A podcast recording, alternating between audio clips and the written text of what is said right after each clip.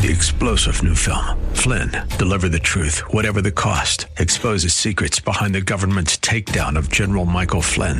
Flynn knew what the intel world had been up to. He ordered the first audit of the use of contractors. This set off alarm bells. He told the truth. He was the most dangerous person for Donald Trump to hire. They had to get rid of Flynn. Flynn, deliver the truth, whatever the cost. Available now. Watch it today. Go to salemnow.com. Salemnow.com. This is the Pro America Report on The Answer San Diego. Welcome, welcome, welcome. Ed Martin here on the Pro America Report. And uh, it is time to, uh, well, wrap up the week and talk about what's gone on. We do have two great guests today. Uh, we will talk in a few moments with uh, Batya Ungar Sargon, who wrote a book called Bad News How Woke Media is Undermining Democracy Encounter Books. She's really good and interesting, and she'll talk with us about what she's seeing with the news. You know, there was a story at the Washington Post. They're fighting amongst themselves, reporters. Um, retweeting something that was a joke and uh, uh, other reporters saying it was offensive and it's uh, cannibalizing each other it's wild to watch but that's internal woke stuff i'm talking when we talk with uh, Batya about the broad um, undermining of American life with the media. So we'll talk with her. And also, Alex Newman will join us. Alex Newman, who is, of course, a great author, a great writer. He's a really good writer. I shouldn't say great, it's a little bit throw the term around. He's a really good writer, and he's very thoughtful. And he's been consistently how to say edgy. He's been on the edge of sort of issues, seeing things ahead of other people, including uh, the uh, uh, somewhat famous, I like to think it's famous more and more, a book called um, The Crimes of the Educators.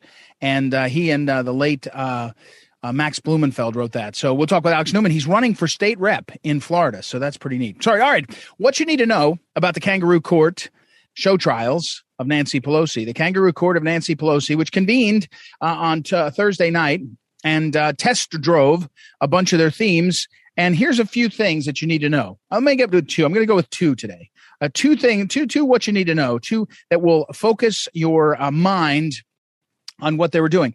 First, you know, it used to be that you would say a picture is worth a thousand words, right? A picture is worth a thousand words. That's the famous phrase. And then as the uh, as technology moved along, you'd say there's nothing like video having video of, of events that took place, whether it's the first first step on the moon. Remember that was an image that was captured iconically. Neil Armstrong as his foot comes down. People said, "Wow, we can see things." You know, you see uh, events. Of course, the famous Zapruder film, uh, horrendous uh, murder of uh, assassination of John F. Kennedy, which was captured on film. Also, one of the earliest and most famous uh, moments on film. But as as film and video became common, people said, wow, as long as you have uh, video, you can see what happened.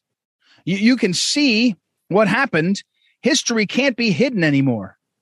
Except as technology's moved along, what we now have is selective editing, and soon it will be completely common, what happens a lot anyway, uh, wh- which is that you'll be able to manipulate video internally within it. You'll be able to add images, take images away, and really manipulate it down to the, the granular um, aspects of it.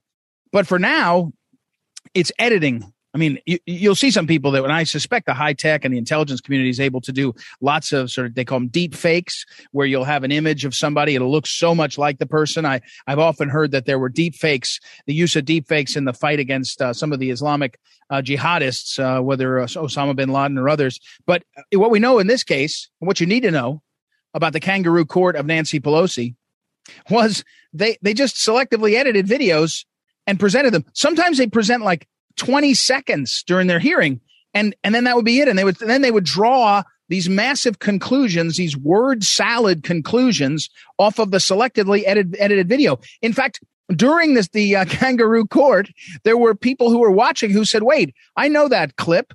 You not only selectively edit it edit it for time like we only want this 10 second snippet you you focused in on aspects of it. So for, in one case you eliminated this famous ray epps character who was all over the the January 6th uh, efforts but doesn't seem to have been uh, arrested yet. He's he may have been questioned. Uh, there's some speculation that he was questioned and he's participating. I don't know. But the selective use of video and the unwillingness to release the full video should be a signal. What you need to know is when you watch somebody who will only let you see a certain aspect of a video, you should say to yourself, they're lying to me. Now, it doesn't mean they're lying to you. They, they may not be, but it means that should be your starting assumption because you really can't work off of uh, a selectively edited video in this in this environment in this day and age. And let me be clear: both parties, both Republican and Democrat parties, should be held to this standard. So should the media and the news media. You can't trust them. So you just have to say to yourself, we're not going to ever let people tell us that it's um uh, that this selective piece of video means what they say it means, right? We're not going to allow that because it's too suspect. So what you need to know is when someone presents something to you, like the kangaroo court of Nancy Pelosi, and they and they only give you a selective video, you should discount the credibility, discount the credibility almost 100%. Now, they could come back off of it, but if there was a real committee and a, instead of a kangaroo court, you would have had the other members uh, that were in opposition to this, uh, you know, kind of vision, uh, ex- eh, you know, kind of uh, and deception. They would have said, "Let's show the whole video. Let's show the whole two minutes, five minutes, ten minutes." It's one of the reasons why lots of us think that what really needs to happen sooner rather than later is release all the video. Except for any video that would actually be revealing some kind of security thing like a a you know hiding place or passwords or something. Other than that and they can be blacked out. Release a video. There's there's tens of thousands. I think maybe it's 14,000 hours of videos of that day. And the reason they won't is because selective editing is necessary to keep the narrative going. All right number 2 i think i guess i only have two today two i want to tell you about what you need to know on the kangaroo court of nancy pelosi the second one is this this isn't about truth. It isn't about an argument. It's not about the Constitution. It's a hundred percent personal. And how do you know?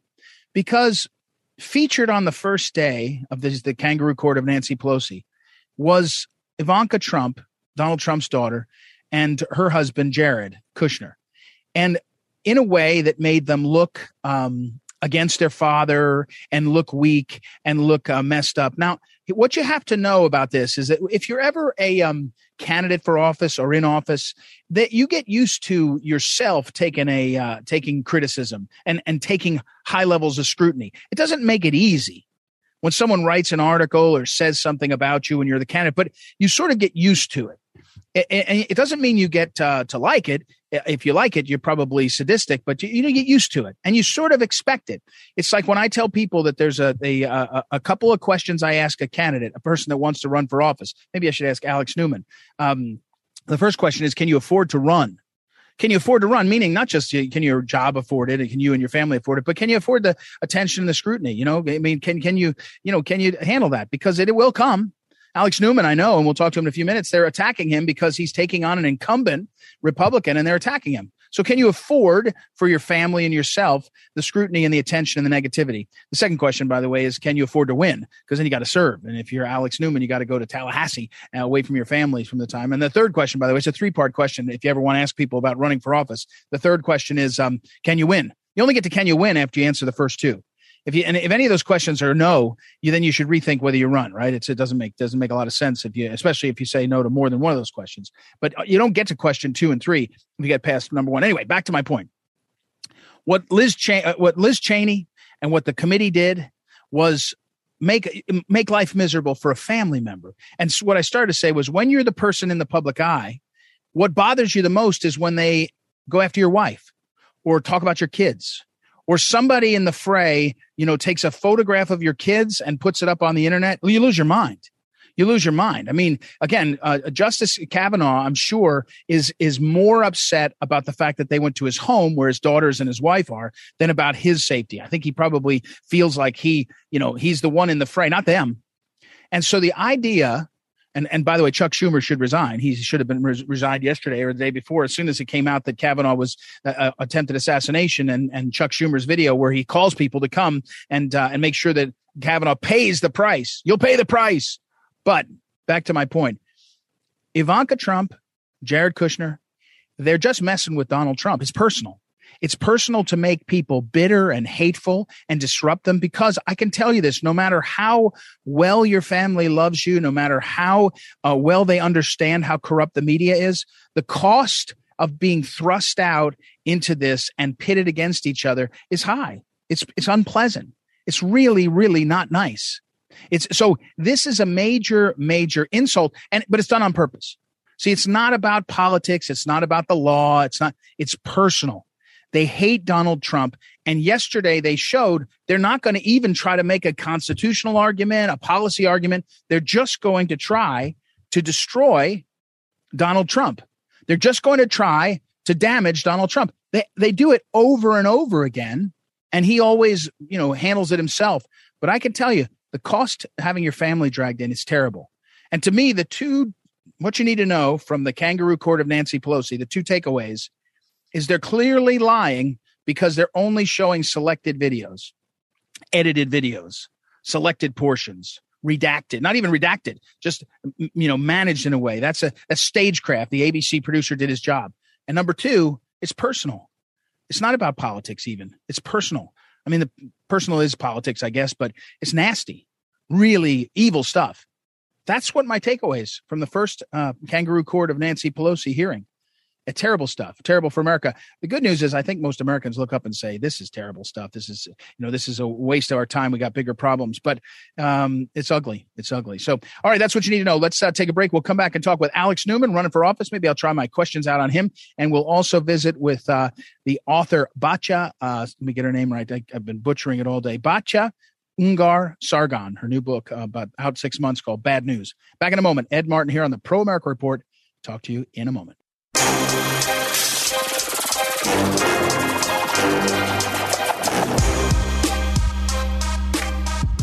Welcome back. Welcome back. It's Ed Martin here on the Pro America Report. We've had Alex Newman on well, he's you've been on wearing different hats. I mean, he's got a great book that I always refer to, Crimes of the Educators, that's here on my bookshelf. And he's a great speaker. He's been one of our lead speakers at Eagle Events. But now he's done what's unthinkable. He's he's really he must think so little of himself. He's decided to become a politician. No, I'll never become a politician, but he's running uh, for office. So it's exciting news. Alex Newman. You go to Alex Newman for Florida, the number four, Alex Newman for Florida, the number four dot com. Um, and also perhaps especially, I know my folks uh, follow me on Twitter at Eagle Ed Martin.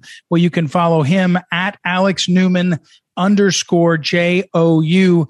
Um, this is a guy that's worth he, what he does is what he's listening to him is valuable. So, but now he's a candidate. So, welcome, Alex. How are you?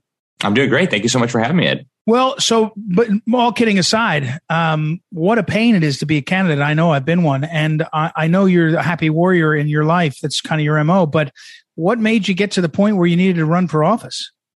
Well, I appreciate the opportunity to come on and talk about this, Ed. And you know, part of it, believe it or not, was Phyllis Schlafly. Uh, you know, I, I, knew she ran for office, and that's and, right.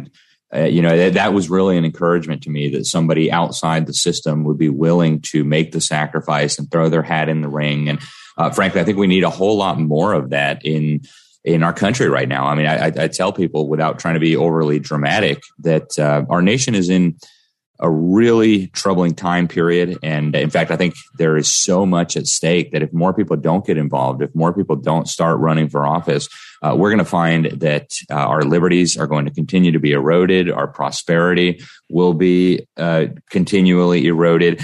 And, uh, you know, it is hard work. It's, it's like adding three more full time jobs to what you're doing. Plus, you know, of course, the establishment comes after you and you get the attacks, but we've got to do it. And so I tell people if you can't run for office, if you're not willing to do it, at least help somebody go knock on doors, go make phone calls, whatever you can. We've got to get good people into office. And I think the state level is critical right now, Ed, because Congress is the source of so many problems. And I think state governments really can be a source of solutions in terms of standing up to what's going on in Washington, D.C. Uh, we're talking to Alex Newman, and he is running now for the uh, uh, Florida State House. If you go to Alex Newman for Florida.com, the four in that is a number four. So who is the, who's the incumbent? Well, I mean, I, I, mean, I, I'd vote for you anything you do. And you're right about Phyllis, by the way, Phyllis Schlafly, she said you, you, she, she ran twice for Congress and lost. she would say she learned more by being a candidate. You learn how the system feels and works. Although winning would be better, I think. So, but tell me eh, this race, Florida State rep. You there's an incumbent. Give me the contrast on the issues. What's going on? Absolutely, Ed. And you know, I, I think Phyllis was just ahead of her time. Uh, we are now in a moment where the American people are waking from their slumber. They're realizing that people like Phyllis Schlafly, who sounded the alarm for decades, for generations, were absolutely correct on all these things. Uh, and so I think today, if we had a free and fair election system, she would have clobbered any opponent that she went against. Uh, and I think we're seeing that in the primaries. Uh, establishment Republicans and RINOs are being absolutely pulverized uh, in primary elections and, and, liberal Democrats too. So it's encouraging. Now, my opponent is, uh, you know, I don't have anything personal against him, but he voted wrong on some critical issues. He voted for the worst attack on gun rights in our state's history. Uh, he voted for this bill that actually struck uh, really close to home. It was a personal uh, that gave all of our hospitals in Florida immunity from liability if they would obey the CDC's crazy recommendations, but not if they did what the family, what the doctors, and what the patient themselves wanted. And so when my dad ended up in the hospital with COVID, uh, we had to battle it. The only option they would give us was what the CDC said, the remdesivir, which I knew to be uh, not a good option, which our family doctor from Harvard knew to be a terrible option and our doctor prescribed ivermectin and hydroxychloroquine and all these things. The hospital wouldn't let us take it to them. They wouldn't even let us visit. Uh, and so I, I blame the legislature for that. Hmm. Um, my opponent also uh, chaired the redistricting commission that would have sent three additional Democrats to Congress. Now, fortunately, our, our governor Ron DeSantis vetoed that and drew some new maps that'll send four Republicans uh, plus to Congress. So that's uh, very encouraging. And our state Supreme Court now has just upheld that map. So those are just a few of the issues. And all you really have to do to see the difference in the candidates is look at the campaign contributions. My campaign contributions are coming from small grassroots donors, from Republican leaders in the district. His donations are coming from the special interests, from the fake news media. Uh, Disney has been historically one of his biggest donors, Comcast, NBC, Universal, the big pharmaceutical companies. Um, and you know, if, frankly, in we have a conservative district. I, I, think our district deserves conservative representation. And when I tried to get a hold of him about these issues and others in the district too, this is why the grassroots conservative and Republican leaders in our district recruited me to run. Uh, when we would try to get a hold of him to discuss these issues or to discuss our concerns, we'd never hear from him. He'd just show up at election time. So you know, without trying to smear him in any way, although he's doing that to me right now, he's uh, him and his surrogates are just viciously attacking me.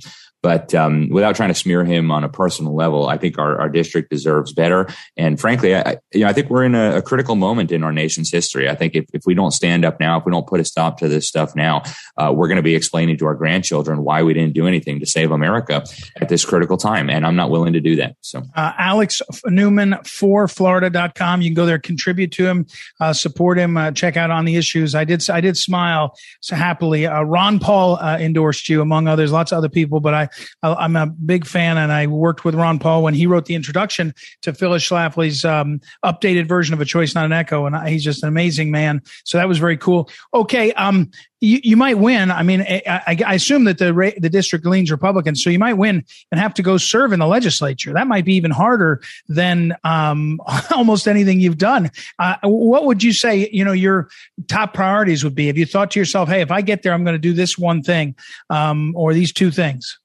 Well, in, in Florida, each uh, legislator is allowed to enter, each member of the House of Representatives is allowed to introduce five new bills and unlimited repeal bills. So I'm going to be oh. introducing a flood of repeal bills. I bet you so, will. That'll be. Oh, there's so much that needs to go, Ed. It's unbelievable. But as far as uh, legislation that I plan to introduce, uh, we need to protect our unborn children, uh, regardless of what the Supreme Court does. We need to stop the, the mass slaughter of unborn babies in our state. Uh, we need to protect our children from this vile indoctrination. I don't think it's enough to just protect kids up to third grade from a few of the bad things. We have got to put the control back in the hands of parents. Uh, we've got to deal with insurance. Uh, our, you know, this, this, is a problem that's kind of unique to Florida, but our insurance premiums for our homes are absolutely through the roof. The vast majority of the litigation involving insurance companies is taking place in Florida, even though we're less than 10% of the population. We've got to get that under control. And uh, we need to protect medical freedom. We need to make sure that no local, state, or county government agency or, or mayor or anybody can ever do to us again what happened during COVID. Now, we were very blessed to have a governor that uh, did the right thing.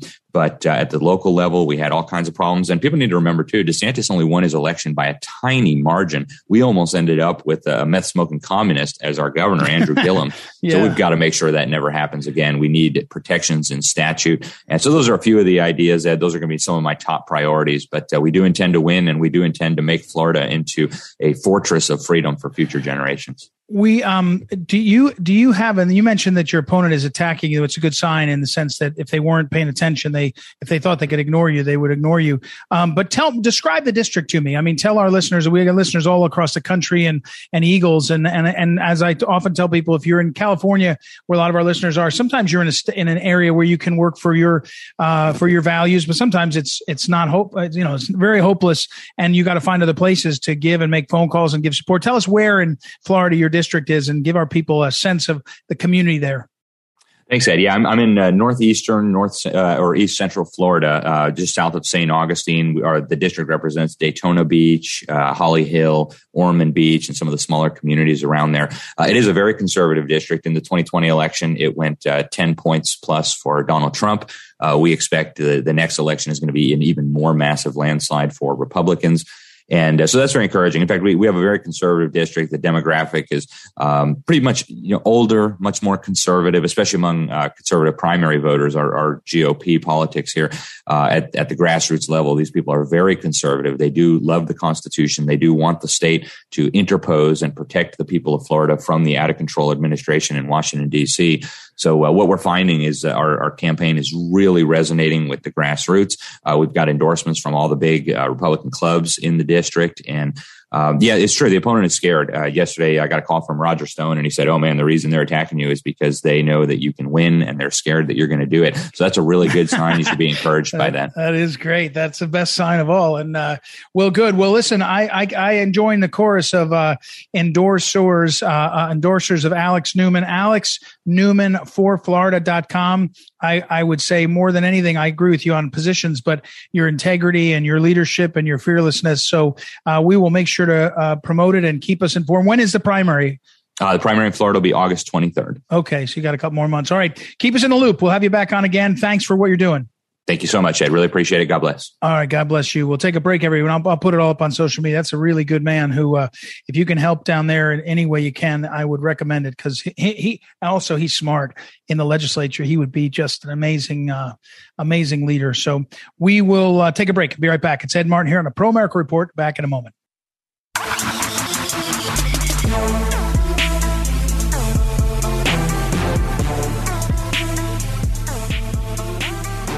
Welcome back. Welcome back. It's Ed Martin here on the Pro America Report. And our next guest, I've been looking forward, I was just telling her off the air for a while to speaking with uh, uh, Batya Ungar Sargon. She, her book is, we've had, we've talked about her book before last year, Bad News, How Woke Media is Undermining Democracy. And I was just telling her, I'll admit it on the air, that I have her book next to my chair at home. And this morning when I left the home to come to the office, I looked at the book and I thought, I can't wait to talk to her next week. Then I got to the office and I saw that she's today. So the book is at home, Batya, but I have read it and dog eared it and I have lots of things. I'll remember the big thrust of it. So welcome back to the program. How are you? I'm good, thank you. I always rather somebody leave the book at home than leave it in the office. So, well, there you go. That's that's true, and and I should say that's a good point. It made it. I got a stack of books here that people send me that they never made it home. So you're right, and it's by the way published by Encounter Books. They published a lot of great books. Encounter Books uh, last fall. So um, I, the reason I wanted to talk to you was I feel like um, mo- when your book how the woke media is undermining democracy we're watching the washington post go through this sort of uh, dave weigel thing and we've talked a little bit about it on the air but just to shorten it it's you know m- colleagues in a, in a, newsroom attacking each other over jokes and and woke joke wokes whatever. Um, but more importantly we're watching the effort of the Democrats right now with this select committee to try to manage a narrative on January 6th that, and, and they've got the ABC report, uh, producer in to do it.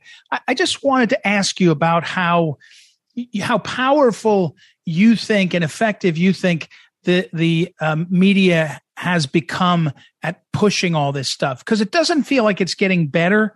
It feels like it's getting worse, even though it's getting faster. There's a lot more action. I don't know. What, what, what are your thoughts about this moment we're in? I think the January 6th committee um, is such a perfect example of how the media has made itself totally irrelevant. Like they think that this is Watergate, you know? Right. But Watergate was average Americans didn't know about it and it required the actual reporting of the press to tell them that this thing had happened, right. you know? And so um, that was a big deal, right? The press was really necessary there um, to inform the American people about an act of, you know, corruption, a cover up, you know, all of this rot at the center that they had no access to on their own. And the January 6th committee is the exact opposite. Like we all saw what happened on January 6th, right? right? It's like there's not a lot left. You right. know, you know, yes, it's it's important to know that the oath keepers, you know, that maybe, you know, 20, 50 of the people who were arrested actually had plans for something bigger than just trespassing and, you know, rioting, whatever it is. Yeah, sure, that's really important. But, you know, most Americans saw what happened, were horrified by it and moved on with their lives which are difficult enough as it is, right? right. And and and they're not thinking about this. They're not talking about it. That happened. More or less most Americans agreed it was horrible and disgusting and the people should be prosecuted for the crimes they committed, which is which has happened, right? Because right. it's a democracy right. that's working. You know, and they've moved on and they are now worried about whether they will be able to afford to drive their children to church on Sunday, right? Like they're now yeah. worried about whether they have enough money to pay for the gas that will require them to drive from one state state to another to find baby formula, right? Like mm-hmm. their, their needs right now are enormous and pressing.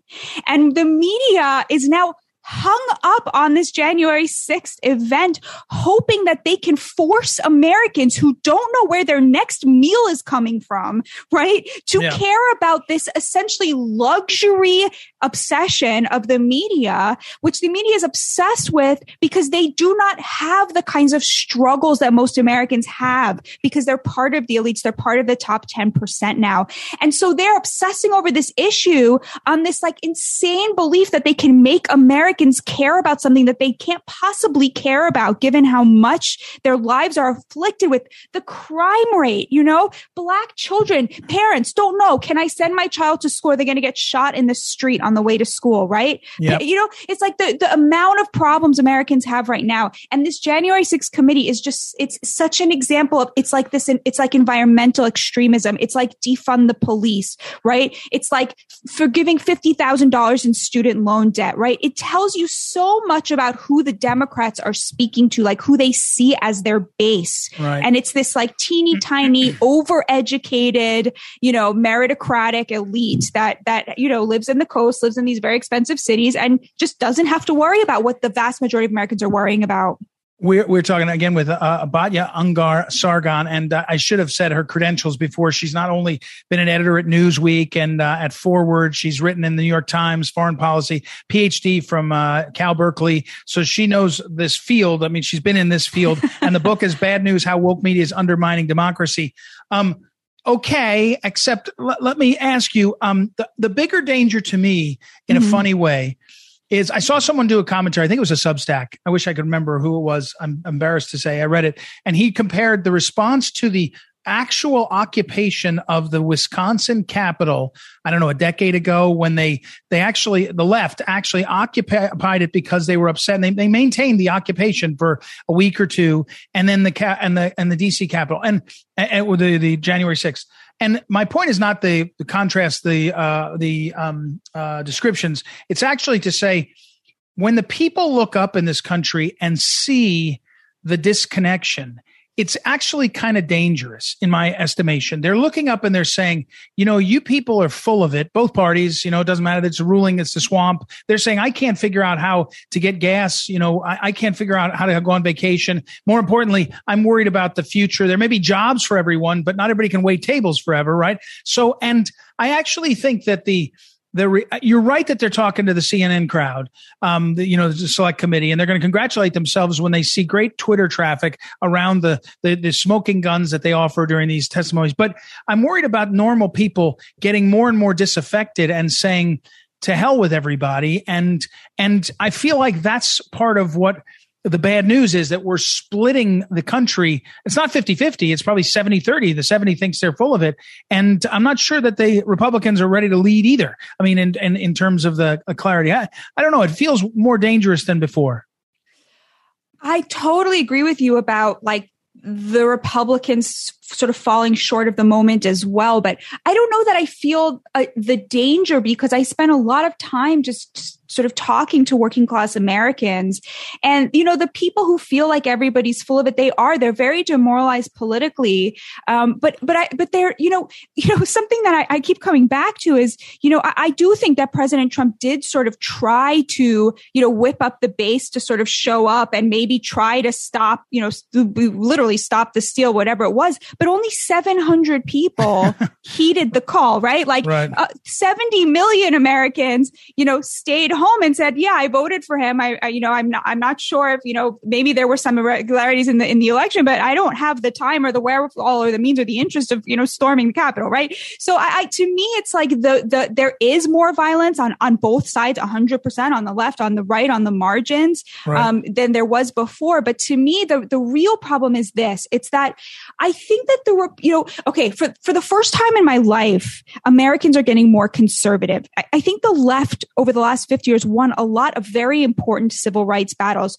you know, for, for black civil rights, gay rights, you know, a lot of these, you know, women's equality, um, you know, diversity, a lot of these issues were sort of the left, ha- you know, was really on the right side of this and sort of dragged the country to a place that we now are where we really don't have a divide over these issues anymore, right? You know, 95% of Americans are okay with interracial marriage now. Right, you know, right, 70% right. of Americans support gay marriage. Like those, those culture, cultural battles were won by the left. But now they're in this position of like total overreach to where you're racist if you want to live in a colorblind society or you're a bigot if you think there's a difference between men and women. So they sort of went they went too far, right? They instead of admitting that they want all these you know, important battles, they moved the goalpost to this crazy place. And the American people are in a total, like, no way, we don't want that. That's nuts. And I think that on a lot of those cultural issues, the Republicans really do speak for most of the country at this point when it comes to the importance of marriage, when it comes to the importance of the family, the importance of having values of patriotism. You know, the left has really lost most of America. But, but, but I will say, I'll just, I'll end oh, with sorry. this.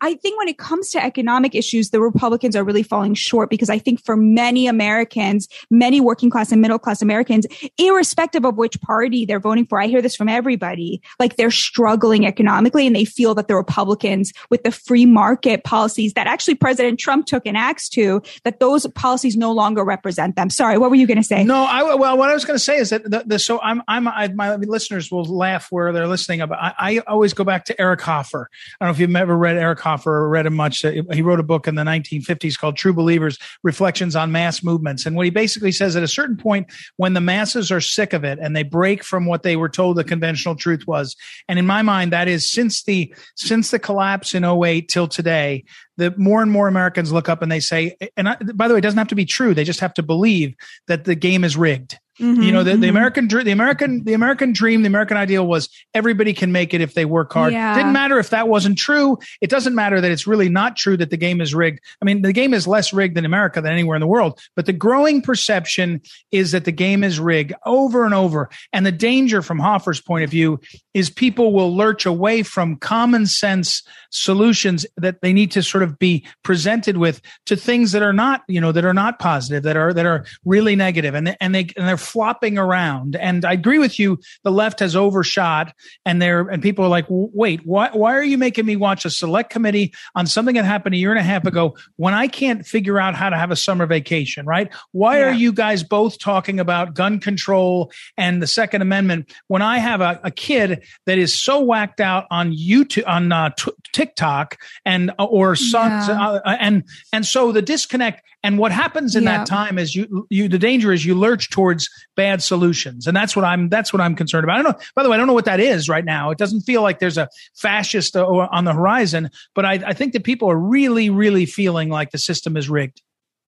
Yeah, I agree with you. Um, although I think that the tightness of the labor market right now yeah. has introduced a, a, a, tiny bit of optimism, if I may say that. Although, of course, you know, um, the struggle is very real right now. The economy, the inflation is is a huge drain on the resources of most Americans. Credit card debt is soaring, and people. This is not people buying like you know electric cars or expensive, right. you know, expensive items for their homes. It's people trying to like get their kids to church, you know, get their kids to school, like you know, right. keep, keep their family afloat. So you know, um, I, I, I guess I have more faith in the American people than you. You know, I'm a real populist at heart, and I spend a lot of time in the heartland just talking to people, people who are struggling, and they do feel that it is rigged. But at the same time, um, you know, as, as soon as you get out of these cities like New York and DC, and you you talk to regular Americans, like they they just want to get by. They just want to live in harmony with their neighbors. Like they, they just want a better life for their children.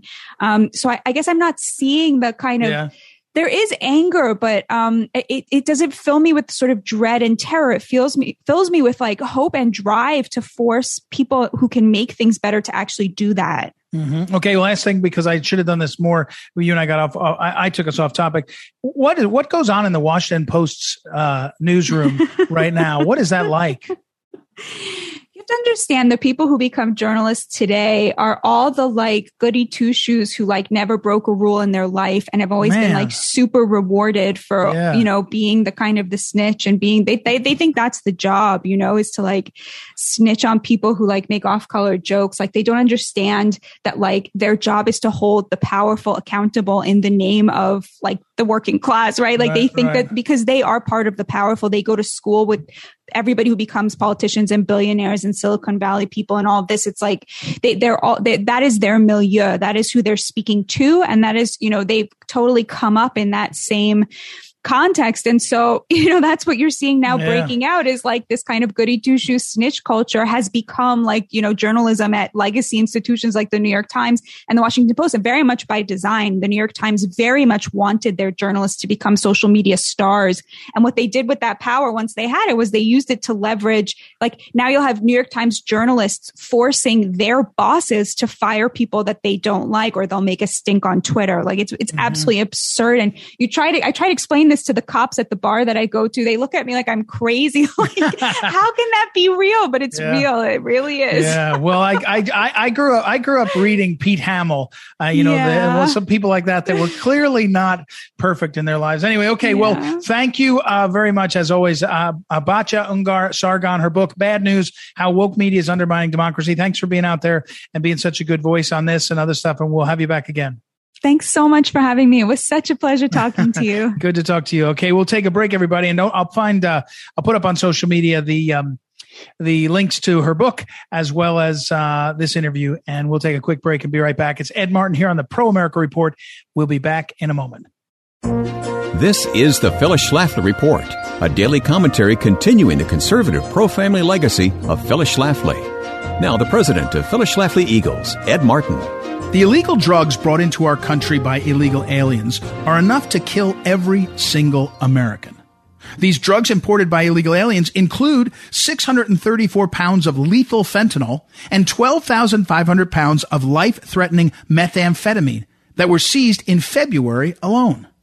The monthly seizure at our border of fentanyl exceeded 100 million fatal doses, while far more probably slipped through the border. Wanting illegals as future Democrat voters, President Biden has vastly increased the illegal border crossings by allowing Title 42 restrictions to expire. Title 42 empowers the administration to quickly turn away illegal immigrants. A thousand miles from our southern border, even Democrat Senator Joe Manchin of West Virginia is shocked, calling this reversal, quote, a frightening decision. Title 42 has been an essential tool in combating the spread of COVID-19 and controlling the influx of migrants at our southern border. End quote. Arizona's Senator Kyrsten Sinema went so far as to say regarding President Biden that the decision to announce an end to Title 42, despite not yet having a comprehensive plan ready, shows a lack of understanding about the crisis at our border. Conservatives who spot this obviously bad move by the Biden administration should be prepared for a key leftist talking point. Some will be saying that rolling back Title 42 will actually decrease the overall number of border crossings. But don't miss the fine print. By employing Title 42 to rapidly deport illegals, Immigration and Customs Enforcement created a situation where some failed illegals would make repeated attempts to cross the border. Hence, the number of apprehensions would increase even though the number of aliens was decreasing. The left's solution is to just let every border crosser stay here on the first attempt, thus decreasing the number of repeat crossers. This makes about as much sense as leaving your front door open at night to keep burglars from smashing in a window. Rolling back Title 42 isn't good policy. It's a Democrat recruiting drive disguised as capitulation. This has been the Phyllis Schlafly Report with Ed Martin, president of Phyllis Schlafly Eagles. For 50 years, Mrs. Schlafly promoted grassroots efforts to rally conservatives. Today, you can harness the power of social media by going to phyllisschlafly.com and sharing these commentaries with friends across the country. Get started at phyllisschlafly.com. Thanks for listening and join us again for the Phyllis Schlafly Report.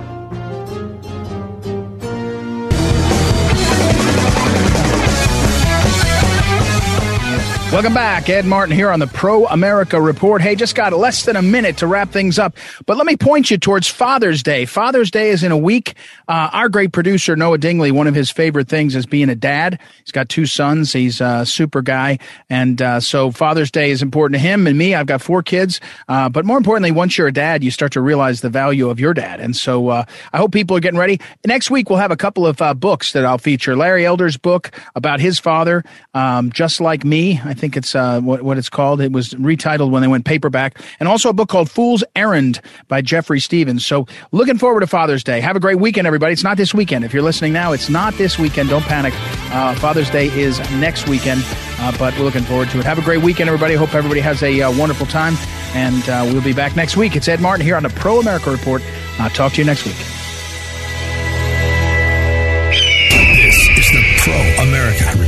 On The Answer San Diego. Three star general Michael J. Flynn, head of the Pentagon Intelligence Agency, knew all the government's dirty secrets. He was one of the most respected generals in the military. Flynn knew what the intel world had been up to. He understood its funding. He ordered the first audit of the use of contractors. This set off alarm bells. The explosive new documentary, Flynn, Deliver the Truth, Whatever the Cost, uncovers the facts behind this scandal. Flynn told the truth. He was the most dangerous person for Donald Trump to hire. I find out the worst enemy that I'm going to face in my life is right here in America. They took my assessment and they wanted me to change it. And I was like, I'm not changing it. They had to get rid of Flynn. With in depth interviews, archival footage, and never before seen personal records of the man behind the headlines. I just felt like I was drowning. Flynn, deliver the truth, whatever the cost. Available now. Watch it today. Go to salemnow.com. Salemnow.com.